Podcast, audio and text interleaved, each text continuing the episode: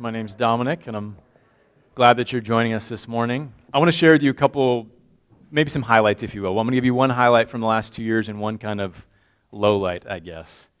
Uh, one of the great joys for me for the last two years uh, is that my son has started playing soccer. I was a former soccer player, so I, I love seeing him out there. But the bigger joy associated with that is just getting to share life and do life with a handful of families uh, that are part of the team. Some of them are part of his first grade, grade class as well. Uh, so we get to overlap and do that. And we're sharing life kind of in these different realms, whether it's school drop off and pick off or pick up or uh, just on the soccer field and things. And it's been really cool just to be doing life with people that don't yet know Jesus. The conversations that you get to have, uh, the ways that I find out they view me because they know who I am as a follower of Jesus and what I do in the calling and vocationally. Um, and it's really interesting sometimes. And that's been a great joy. It's been awesome and fun. A couple of them have joined at times our Christmas Eve service when we did lights out in the, the parking lot. There's some families that have come, and for some, it's their first exposure and step into a faith community. And that's been exciting and that's been awesome. That's been invigorating over the last two years. But one of the biggest challenges connected uh, to that over the last two years is that, unfortunately, I'm not following Jesus in a bubble. And I'm not just following Jesus with you guys as a community, right? We live in a day and a time where it's okay now, and it's everywhere actually, to talk about religion and politics. You know what I mean? It used to be okay not to, or it used to be like the thing that you don't do. But in the last two years, like you just you can't avoid it. And so there's times where something happens on the news, and it's people who claim to be followers of Christ, but then at the same time are promoting racism. And they come to me with questions, and I'm like, oh gosh, or there's the issues at the border and talks about what do we do with people who have been left or have been forced out of their home, and what's our response as a wealthy, privileged nation? How do we respond to those who are less privileged, who are hurting, who, who are in need? And again, you hear in the news both sides and all these things. And then there's the stories all over in the last couple of years of people in my position who have gotten caught in moral failures, and that's on the news. And so here I am doing life with these people, and then there's all these things that come up, right? And it's super fun. Now, if I'm being honest with you, even as a pastor, for me, those conversations are horrible. Sometimes I feel like I handle them well. Often, if I'm honest, I feel like I fumble through them. Partly because I, I just can't get out of my own way. Because honestly, lots of times when I'm in those conversations, I'm human. Well, I'm always human, right? But I'm human in the sense of I think it's more about me than it is about Jesus. And because I think it's about me, it gets really uncomfortable. And I think I've got to defend me and who I am and what I believe and what I do. And it really just messes it all up. Does anybody relate to that? Does that make sense to anybody? I mean, I, I want to be liked. I'm, I'm, I'm by nature a people pleaser. I, I want what I believe and want what I do to be valuable. And one of the things I've learned over the last couple years is actually my role, my, my title, my vocation has actually declined and decreased in value in the eyes of the world. So that's really fun too. But again, then you get in these conversations with people who you're doing life with, and it's like, oh man, how, how, how, Jesus, do I, do I follow you in this moment in a way that can somehow show them who you truly are, what you're really about? As again, they're just being surrounded by these news stories that just kind of drag your name through the mud. And please hear me. For me, it's not a political thing. wherever you stand politically on some of those issues that I spoke of, for me, it's not a political thing. For me, it's a gospel thing. It's a Jesus Christ thing. And, and, and we can get into more of that at another time. But I'm excited this morning because we are um, in our second week in the book of Philippians. I don't know if you were with us last week or not. Um, if you weren't, I would encourage you. I usually don't tout my own talks or whatnot, but for the sake of this series, if you missed last Sunday, I'd really encourage you to go back and listen to uh, the talk from last week as we kicked off Philippians. I gave some great context and just understanding to what we'll be talking about as we journey through the, this book over the next eight weeks or so, really our, our Lent journey leading up to, leading up to Easter. Uh, but yeah, I'm excited this morning because we're going to open up uh, the book of Philippians again, and we're going to continue this journey uh, through chapter one and just see what Paul writes about, see what God has to say to us through his living word. Um, through this letter. And so I want to read it. We're going to look at Philippians chapter 1, verse 12 through 30. Um, and yeah, we're going to wrestle with this a little bit. So it says this It says, I want you to know, brothers and sisters, that what has happened to me has really served to advance the gospel. So that it has become known throughout the whole imperial guard and to all the rest that my imprisonment is for Christ.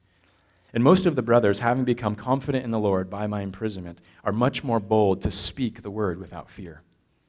Some indeed preach Christ from envy and rivalry, but others from goodwill. The latter do it out of love, knowing that I am put here for the defense of the gospel. The former proclaim Christ out of rivalry, not sincerely, but thinking to afflict me in my imprisonment. What then? Only that in every way, whether in pretense or in truth, Christ is proclaimed, and in that I rejoice. Yes, and I will rejoice, for I know that through your prayers and the help of the Spirit of Jesus Christ, this will turn out for my deliverance, as it is my eager expectation and hope that I will not be at all shamed.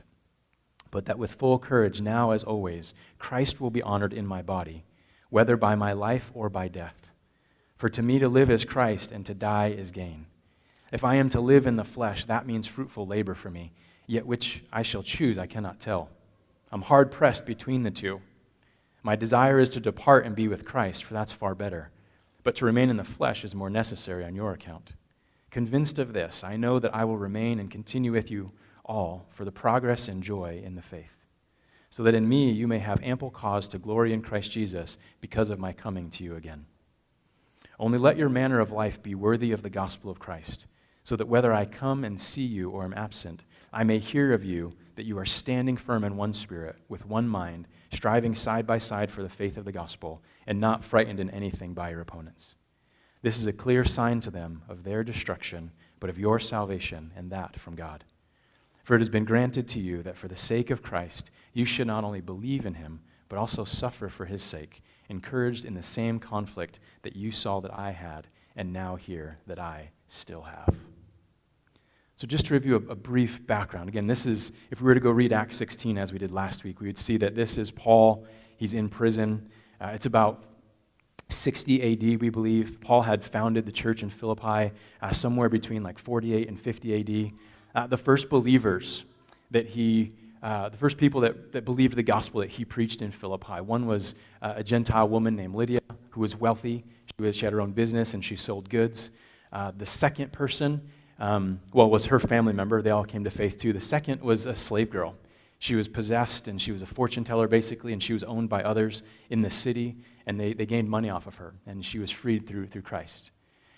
And then uh, there was the Philippian jailer, because when Paul and Silas and Timothy and Luke freed the girl from the bondage that she was under, the, town didn't like it. They, they, saw it as an affront to their finances, to their spiritual system, to the, everything that happened in, in, their, in their city in their day and time. It was an affront to that. And so they stoned him, they beat him, they flogged him, they threw him in prison. And while they're in prison, uh, they sing, they worship, they honor Jesus. And the Philippian jailer uh, comes to know faith because through their prayers and through their worship, whether related or not, there was an earthquake. Everybody in the prison could have gone free and so the, the jailer was about to commit suicide, and Paul and Timothy go, No, no, no, don't do that. Don't do that. And he runs in and says, Then how do I, how do I be freed from all of this? And they, again, they proclaim Christ. And it says in Acts 16 that, that he came to know Jesus. He and his whole family are baptized and they're followers of Christ. So, this again, this is the context. This is the church that Paul's writing to. And this is the day and time. Uh, Philippi is uh, it's, a, it's a Roman colony, basically. It's along this main route. It's about 800 miles away from Rome, but it's along a main trading route. There's gold mines, there's fresh water. It's a very booming metropolis, if you will, in this day and time. And it had pr- privileged Roman citizenship. Roman citizenship in this day and time was like everything. What we'd find out in Acts 16 again is that actually Paul was and so then when they found out that he was and he was in jail, they were like, oh gosh, we got to let him free. We got to let him out. Roman citizenship was everything. The, the, the Caesar of the day actually was called Lord and Savior. There was this good news that he was going to bring peace, that he was going to bring goodness to the world, as it was known at that time, the Roman Empire. And so this, this, is, this is what Paul's doing. And Paul's writing this letter.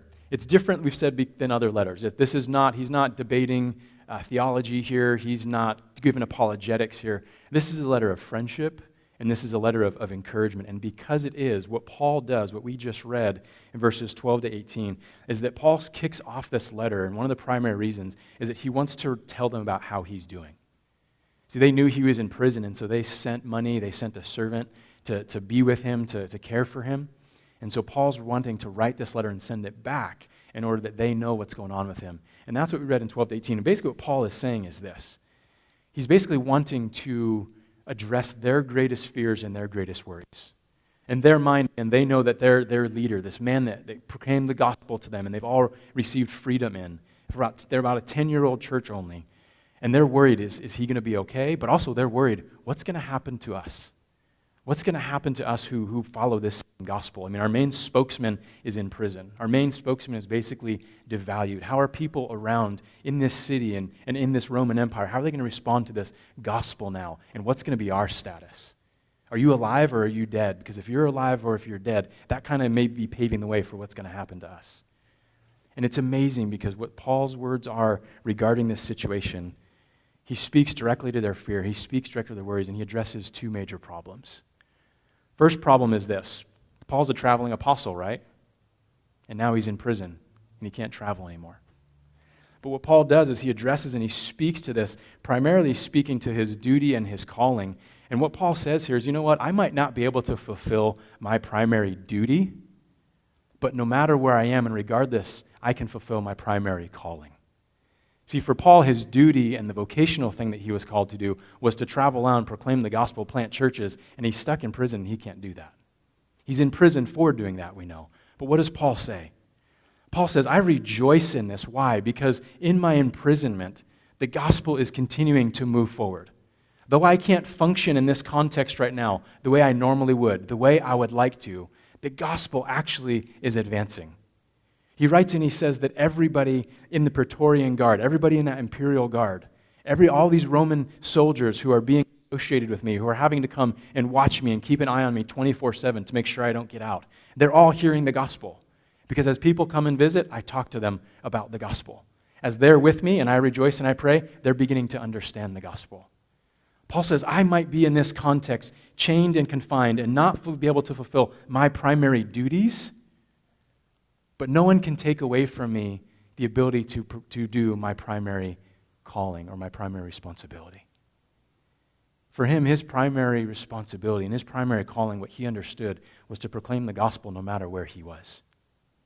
Hard context, easy context, free, in jail. For him, it was about living a life acknowledging Christ and proclaiming his goodness in the ways that he could, wherever he could, as he did. It wasn't about being, having the freedom to do it in the way that I used to, that I wanted to, made the most sense, that brought me the most glory. For him, it was faithful. Here I am in this place, I will proclaim Christ. And Paul says, because he was doing that, actually, again, the message was being known all throughout the Roman Empire, even more so because of these guards understanding and hearing and talking to one another. He said, but also his imprisonment and his proclamation of the gospel, even in that place, he said it was making it so that the brothers and sisters were also more bold to speak about the Word of God without fear. Pretty incredible. Paul's basically saying to them this first problem that you guys are very concerned about, me being in prison, and that I'm concerned about me being in prison, God's actually you taken it and used it for good. God's actually taken this hardship and used it for his glory. Second thing he says then is this there's these other people out there who are preaching the gospel not for the right reasons, but out of vain conceit or for their own glory. We don't know exactly who these people are. Reading some commentaries, there's two different groups. Potentially, it's those who were in the city or missionaries as well that weren't necessarily aligned with Paul, but they wanted to get some glory. And they were like, okay, Paul's in prison. This is our chance to get some glory. Paul has gotten some glory. He's known as this great guy. Well, he's in prison. Forget him. This is our chance. And they're out there proclaiming the gospel, but they're not doing it for the right intent, he says. They're doing it again for their, they're trying to get status. They're trying to, maybe it's for offerings, maybe it's for whatever, but they're out there trying to get attention with the gospel. That's one group. The other group potentially is that, yeah, as Paul is proclaiming the gospel, it's a gospel, again, that is opposed to the gospel of Caesar as king. It's Jesus as king. And there's people in this society who are really upset about that. Again, this is a Roman colony. Roman, Rome is the day. Caesar is the man. It's all about that. That's our allegiance. That's who we align with. And because Paul was saying, no, no, no, it's about Jesus, there's this, there's this tension, right? But since so these people are out there and they're going, oh, actually, if we talk about this Jesus, that's going to actually mean trouble. Maybe Caesar will actually kill him. We don't know why Caesar is prolonging this. We don't know why he's getting to live still, but we want him dead. And so they're actually talking about Jesus more and more and more. So you have these two groups that are out there, and they're for their own reasons they're talking about Jesus. The way I view that, or I hear that often, is going, they're, they're talking about Jesus in a way other than the way Paul does. And what does Paul say? Paul basically looks at the, looks and writes in, so he basically says, there's no such thing as bad press, y'all. There's no such thing as bad press. They're talking about Jesus, and that's a good thing. Again, that's not the way I think, and we'll talk about that a little bit later. And it's amazing to me because Paul closes that by saying this. He says, Only that in every way, every way, whether in pretense or in truth, Christ is proclaimed, and in that I rejoice. In that I rejoice. Paul's words again about this situation, it's, it's to put their fears aside. It's also to encourage them and encourage them in joy. Encourage them in faith. And this, the very next section that he leads into, then he says, Yes, and I will rejoice. For I know that through your prayers and through the help of the Spirit of Jesus Christ, this will turn out for my deliverance. As it is my eager expectation and hope that I will not at all be put to shame, but that with full courage, now as always, Christ will be honored in my body, whether by life or by death, because for me to live is Christ, but for me to die is gain. See, I'm amazed, church, because Paul expresses a robust confidence in God's overruling power, even when everything seems like it's going wrong. And what I propose to you is this it's because it's not just that Paul was sold out to a partnership and a purpose, as we talked about last week, but it's because Paul was sold out to a personal relationship with Jesus Christ. What Paul does here is take this conversation again from partnership and purpose, and he moves it to a personal relationship. See, for Paul, how, how, how can he stand there? How can he sit there in prison and say, I'm really torn between what I want to do? Like, I could either be here and die, and that's okay, or I could be freed and come out and hang out with you guys again, and that's okay too. He literally says, like, which one is better? I don't know. I mean, like, what is it? What is it, Paul? What's, what's gotten into you? What are you thinking? Like, who do you, you know what I'm saying? Like, what have you been drinking? That you would literally sit there having been beaten, having been flogged, you're in prison, not just for the first time, but time and again. And you would sit there and you would say, I don't know which I'd really prefer to do. And it's not because he's not depressed, right? He just said, I'm rejoicing in this. This isn't depression. This isn't like someone who's insane, who's like at the end of their wits and like, oh, life is so bad, I just want to get out of here. No. He's literally sitting there, I'm torn. Which, which, which, which would be better? And there's two things that are amazing to me about this. Paul says again, For to me to live is Christ, and to die is gain. Again, Paul had such a confidence in the reality of who Jesus was for him personally, but also to who Jesus was and his power and love at work in the world. That Paul basically was saying, life after prison, if I get out of here, it's going to mean me living in partnership, getting to know Jesus more and more, and partnering with him so that more and more people can come to know the freedom and love of Jesus too. Or if I die, you know what? That's okay because why? I'm going to go face to face and see my Lord and Savior. You know, Paul writes in Corinthians and he says that faith, hope, and love, the greatest of these is love. Why, do, why does he write that in, in Corinthians to them? See, because when we die, the object of our faith will be right there in front of us, and we won't need faith anymore the way we have to exercise it here on this earth. Hope, the fulfillment of our hope, will be right in front of us when we die. And so we won't have anything to hope in anymore. It'll be fulfilled in front of us. And what's going to endure, what's going to last, is love. Christ Himself, love, embodied face to face with us. That's Paul's perspective here. That as long as I'm living on this earth, again, it's not just about purpose, it's not just about calling, it's not just about vocationally what I get to do, it's not just about the recognition I get from that vocational doing, it's not about what I earn from what I do. For Paul, in, in the midst of all of it, he says, life is about Jesus the one who has saved me, the one who has pursued me, the one who has bestowed on me a love and a grace and an identity that I don't deserve, but that has freely given it me, reminded me that I am of worth and I am of value to the God that created all of this. He came down and He entered into this, and He changed and transformed my story. And because of that, He says, that's life. And so if I live that here in prison, or if I get freed from here and I get to come be with you, it's going to be about life in Christ. It's going to be about knowing Christ. I think about what Paul wrote to the Galatians years prior. In Galatians 2:20, Paul said this. He said, "I've been crucified with Christ, and it's no longer I who live, but it's Christ who lives in me. In this life that I now live in the flesh, I live by faith in the Son of God who loved me and gave himself for me." See, here's the thing, you guys. I think purpose and passion will only take us so far. But personal relationship will sustain you forever. See, again, for Paul, this wasn't just about purpose and passion, although the proclamation and the moving forward of the gospel was, was, was penultimate for Paul. What was ultimate was knowing Jesus. Intimately knowing, personally knowing the living, risen Christ. And Paul believing that that resurrection was for him as well. As long as he was willing to die to his flesh and die to himself and the things that God was leading him to die to. What's miraculous to me about this is that not only does Paul live with that perspective in the context that he's living in, but also that he comes down and he says this. He says, To remain in the flesh is actually more necessary on your account, in verse 25, 4.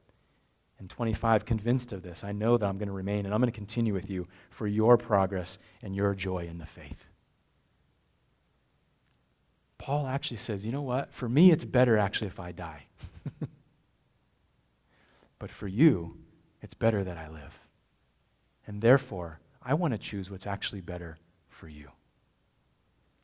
See, for Paul, again, this is so much driven by the joy and the love, the grace that he knows in personal relationship with Jesus, that it allows him to look at his circumstances and to look at the context of the world and those with him and not view it with these myopic goggles or lens that causes him to look at just what's good for him it allows him to look up and look with a bigger picture and actually look at the needs of another when he himself is in the most hard up position. It's pretty crazy. See, again, purpose and passion and partnership commitments, they'll only take you so far. But personal relationship with a Savior who is sacrificial and loving beyond all else will lead you also to be sacrificial and loving beyond what makes sense.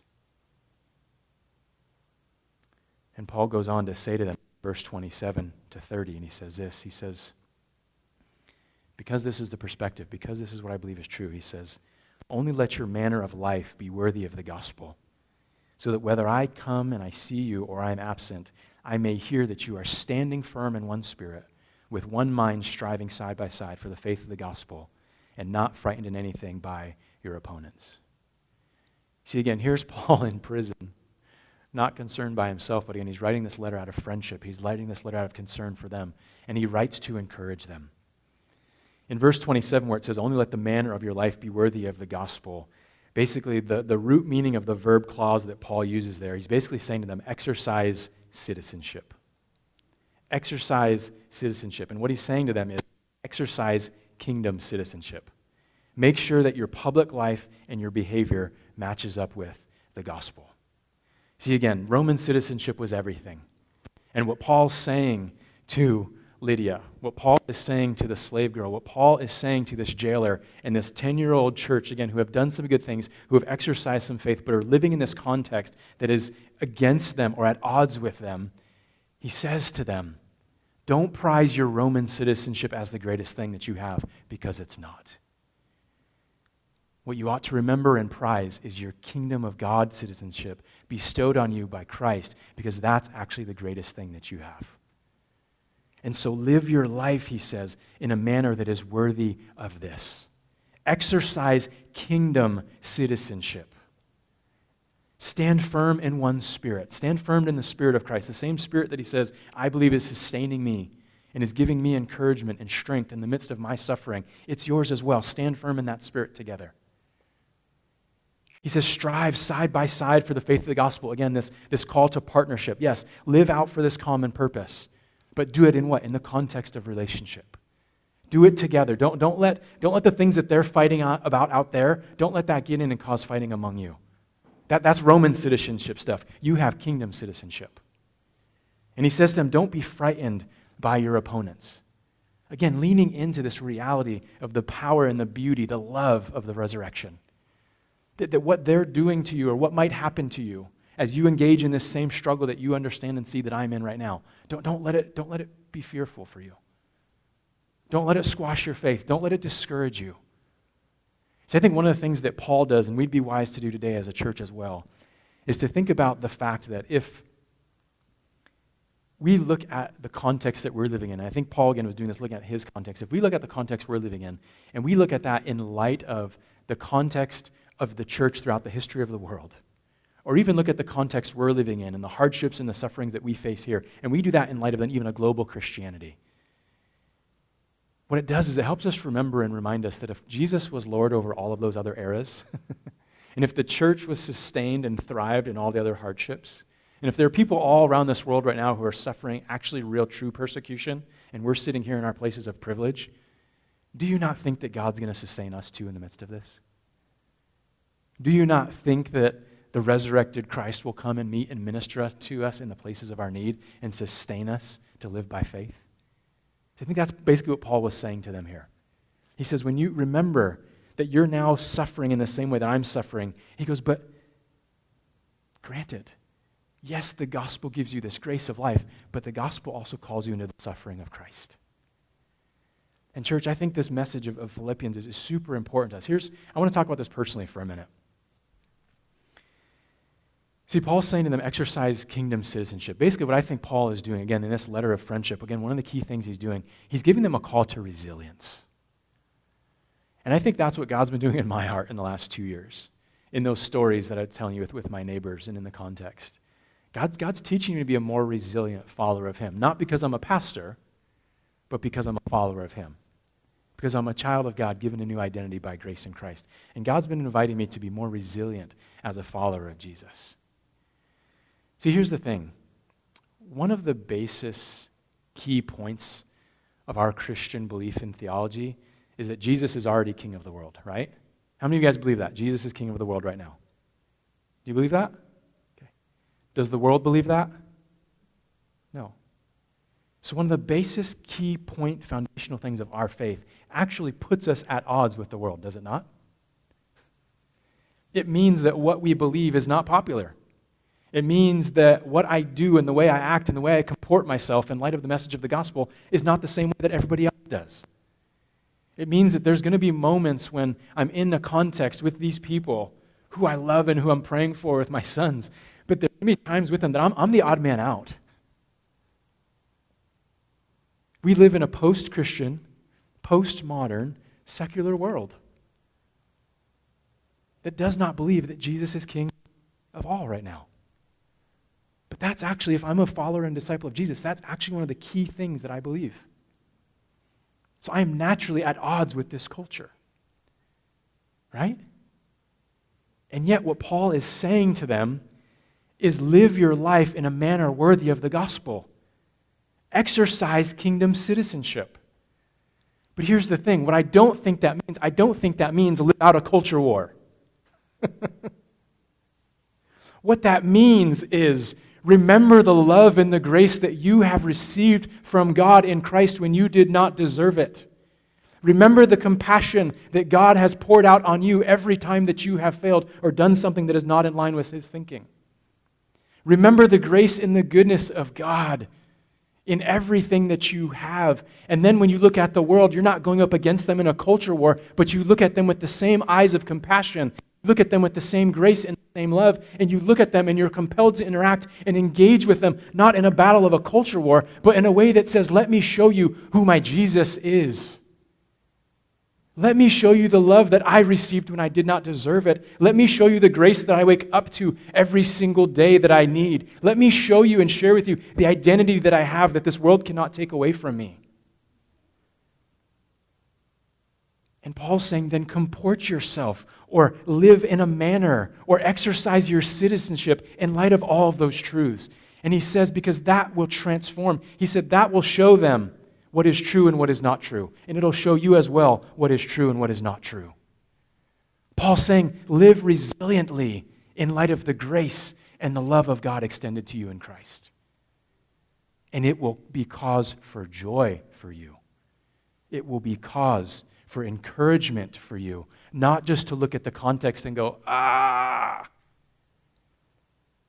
but to have the ability to stand firm in it, side by side with others who believe Jesus is King as well, and to move forward in love and compassion so that others see who Jesus truly is, even when there is other bad press out there.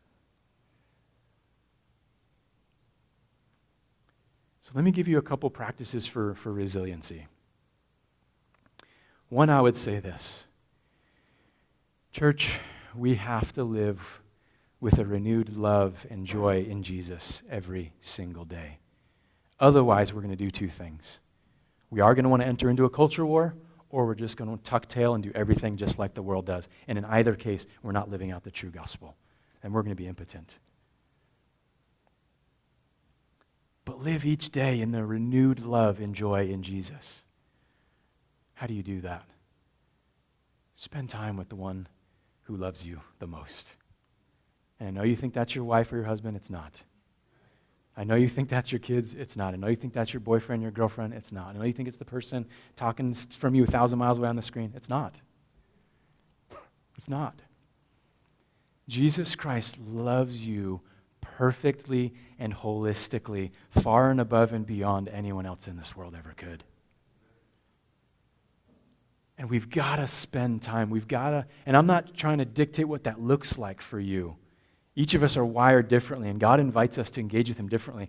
But we've got to, as Christians in this and in this time, we've got to figure out what are the ways that I can put myself in a position to receive the grace of God and to soak in His love in a way that reminds me of the truth of who I am, so that I can go and live my life in a manner worthy of the gospel.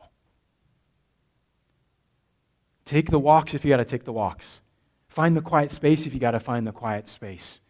Listen to, the, to, the, to that podcast that encourages you, whatever it is. But you gotta, you gotta be spending time regularly with Jesus and allow his love for you to be renewed day and day and day and day. So that your joy in him and the remembering of that grace grows and grows and grows. You remember Paul's prayer last week? Paul's prayer last week was I pray that your love may abound more and more with knowledge and all discernment. Again, that knowledge is not just head knowledge, but he uses the word knowledge holistically, meaning may your love abound more and more and more in experience. If you want to live as a resilient Christian, you got to allow the, your experience of God's love to grow for you. Put yourself in a place to receive the grace that is there for you every single day. Engage with practices, again, that remind you of how loved you are, of how valuable you are, of how much beauty God sees in you and ask Him, Lord, open my eyes to the beauty of who you are and what you want to do in my life. Live with a renewed love and joy in Jesus. The second practice I would say for resilience, again, that Paul speaks to here, is live in authentic relationships. You need to have places where you can go and you can talk with people honestly about what's going on in your heart and in your mind have places where you can be real and raw and go, This is my failure. This is my mistake. This is my mess up. This is the thing I'm struggling with. In this conversation with, with these non believing people, I failed and I messed up. I ended up doing the exact same thing as them. Or I, I messed and failed in that, or whatever it is. But you got to be able to have those places of authentic, honest relationship, again, that embody the reality of the gospel for you. I have those places, and what I love, one of the guys in one of those spaces, he goes, This is the most real the gospel have ever been in my life, is when we get together and we talk about these things. He goes, You guys put flesh on Jesus for me. Christian, do you have those places? Do you have those spaces? You got to have them, you got to find them. We have, we, we've created some here. Step in, come in. If you want to live resiliently by faith, you've got to have places where you can be naked and raw and honest before other believers about what's going on in your life. And they accept you and they receive you again and they remind you and they embody for you the grace and the love of Jesus. Third practice of, of resilience. And this is tied pretty close to the first and the second. Um, I don't know why I'm huh, but hope in the resurrection. You got to do an honest survey about what am I truly putting my hope in? Where am I truly placing my hope? Again, I think over the last couple years, we've seen there's all these little carrots of dangling of hope. Like, when this comes, we're all going to be good. When this comes, we're back to normal. When we get this, everything's going to be all right. When this, no, no, no, no. Like, oh, come on, are we done with that yet? Believing that this world is actually going to be able to give us something that is a true hope that's actually going to be fulfilled? See, Paul's whole basis, again, in this, in this chapter here, even though it's a letter of friendship and of encouragement, his whole basis is it's hope in the resurrection. Again, the fact that he can say, if I live, it's for Christ, and if I die, great, it's better for me. Why? Because he truly believes in the resurrection. His hope alone is in the resurrected Christ and the implications that has for his life as one who's been saved by grace through faith. That that resurrection is mine as well. I don't know when, and I don't know where I'll be, and I don't even know exactly how that's going to happen. But resurrection life is going to be mine in Christ as well someday. And for Paul, that, that, that steers him, that guides him, that allows him to say, yeah, in the midst of all of this, I've got nothing to fear. I've got nothing to be afraid of. And again, it's not flippant, it's not foolish, it's not depressed, it's, it's, it's grounded in this reality of the person of Jesus. Paul writes in, in 1 Corinthians, this is at the end of a whole chapter that he writes about the resurrection. When Paul writes and he says, Death, where's your sting? Death, where's your victory? And he's basically saying it's, it's gone. It's not because of the resurrection.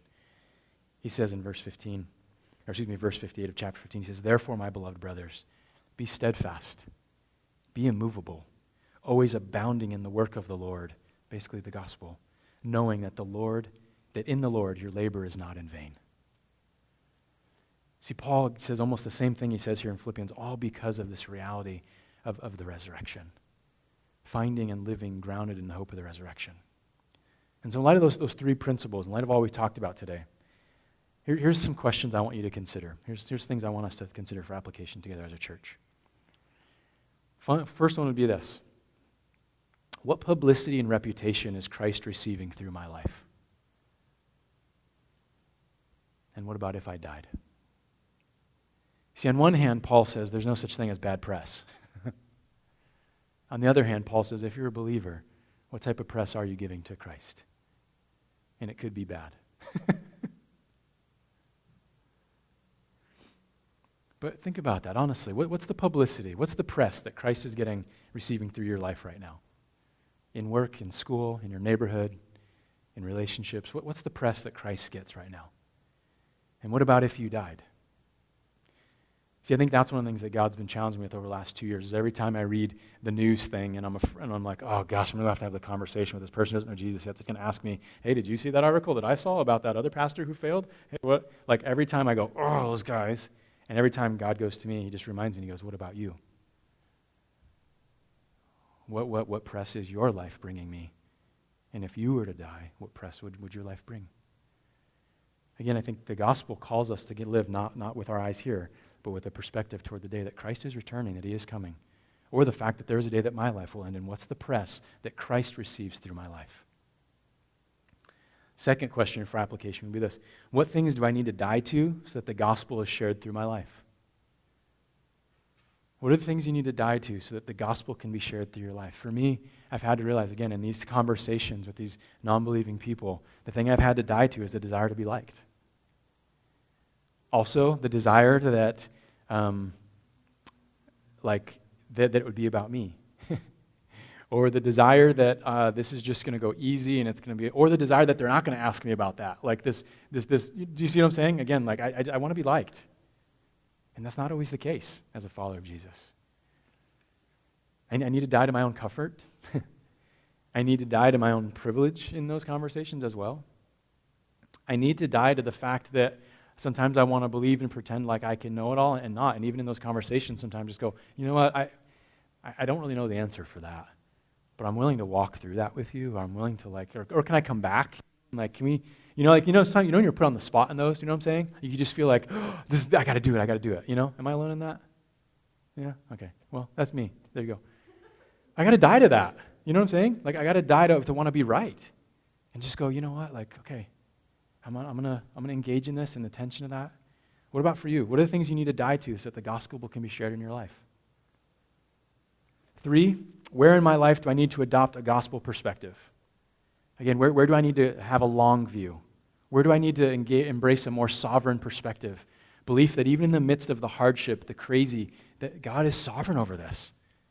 And, and, and it's not out of control for him. It's not out of mind for him. It's not surprise to him, although this all may to be. But where, where, where do I need to believe more that, that Jesus truly is king? And he's Lord over all of this. And he's not sitting up there and sovereignty just removed. No, he's still actively engaged. His spirit is at work to lead, to guide me, to love me, to encourage me. But where do I need to tap into that reality? By again having a, a, a perspective shift, a paradigm change, setting my eyes on something different. And finally, the fourth thing I'd encourage you to wrestle with again, just those practices of resilience. What is it going to be for you this week? What's going to help you renew your love or, or be reminded of how much God loves you and to be able to find joy in Jesus this week? Where is that? What's that going to be? Authentic relationships. Who is it? Where is it? Where are those spaces that, that, that you know you need to stop hiding? Even the people you need to stop hiding from because they're the ones that ask you honest and hard questions because they actually love you. Who, who are those people? Where are those places that you need to step into and allow yourself to be encouraged through that? Knowing that there's, there's no shame in the gospel, but it's grace, it's freedom, it's love. And again, where, where, where or what will allow you to have renewed hope in the gospel this week?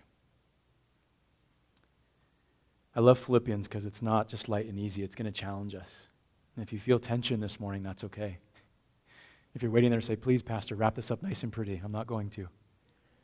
Come back next week and we'll talk some more about the gospel. But, church, I, I believe that, yeah, the times we're living in, again, they're, they're hard, they're challenging. I don't know what the next week, next month, what things are going to look like, when things are going to shift, when things are going to change. On one hand, I wish I knew all that, but again, I think God's just inviting me to be more resilient just in my own faith as a person and to encourage us to be more resilient together as a community. Because if we do that, we'll be able to still live as salt and light as we are called to. We'll still be able to have a gospel impact. Even when the press is bad, there'll be those who will be able to share who Jesus truly is, and others will come to know him. And honestly, that's, that's, that's what it's all about.